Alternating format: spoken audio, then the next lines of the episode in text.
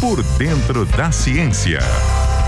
Quinta-feira a gente mergulha no universo da ciência com o professor Adilson de Oliveira, ele que é titular do Departamento de Física da UFSCar. Uma boa noite para você, professor. Boa noite, amigos da CBN. Comentarei hoje com vocês a respeito da missão Artemis 1, que a NASA lançou na madrugada do último dia 16, às 3 horas e 47 minutos.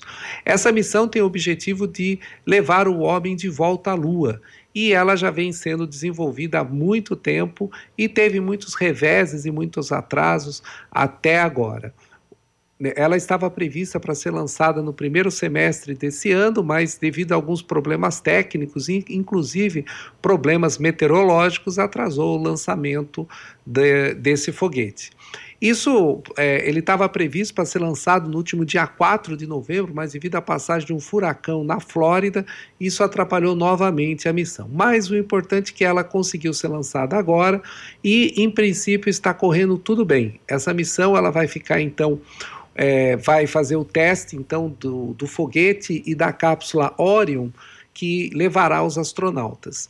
O, será uma missão que vai durar cerca de 26 dias, com retorno marcado para o dia 11 de dezembro. Nesse momento, a missão não é não tripulada, porque justamente estão testando os equipamentos que vão ocorrer.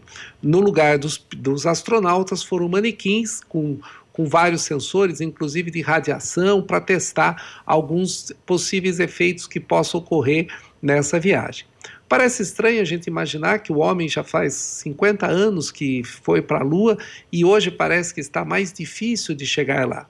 Isso passa um pouco próprio pela concepção desse projeto do Artemis 1, que acabou misturando inclusive componentes da década de 70. De fato, esse motor desse foguete, ele utiliza, por exemplo, é, pedaços ainda do, do, de foguetes originais, por, por exemplo, da missão do astronauta John Glenn e do último ônibus espacial. Eles usam, eles literalmente utilizaram os próprios motores dos ônibus espaciais antigos para colocar no foguete, com o objetivo de baixar o custo desse, desse lançamento e, ao mesmo tempo, não gerar desemprego, porque, afinal de contas, muitas pessoas estavam treinadas para isso. Mas toda essa missão ela está ficando muito cara né, para a NASA. Ela já só o, só o foguete que foi lançado hoje, ele custou cerca de 24 bilhões de dólares. Originalmente eles imaginavam que seria 10 bilhões de dólares e o primeiro voo estava previsto para 2016. A cápsula Orion, que levará os astronautas, ela também começou estimado num custo de 10 bilhões de dólares e, e, hoje, desde 2006, já chega a mais de 20 bilhões. Ou seja, o custo total de lançar essa missão novamente à Lua já bate 50 bilhões de dólares. Então é um custo relativamente caro e que inclusive coloca dúvidas para a NASA se ela vai conseguir manter voos regulares para a Lua, talvez um a cada dois anos e coisa desse tipo. Esse é, é, é, mais uma tentativa de retornar o homem à Lua. É claro que isso tem um interesse não somente científico, mas tecnológico, pois a partir da, da Lua você pode de repente encontrar algumas coisas que não são disponíveis aqui na Terra, como por exemplo a ideia de colonizar a Lua, você ter uma possível é, estação é, permanente na Lua para depois fazerem lançamentos de voos em direção a Marte, isso é uma grande expectativa.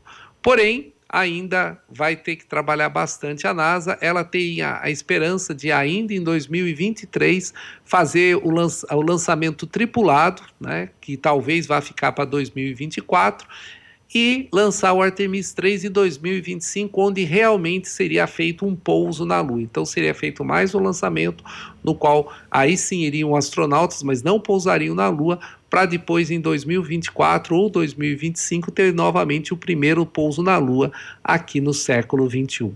Vamos ver o que vai acontecer isso, mas é sempre importante, sempre interessante, porque é um desafio tecnológico, é um desafio científico que chama atenção e, claro, retornar à Lua é uma coisa que talvez impulsione a humanidade a olhar para o espaço de outra maneira e mais ainda para o nosso planeta. Era isso que eu queria comentar com vocês. Até uma próxima oportunidade.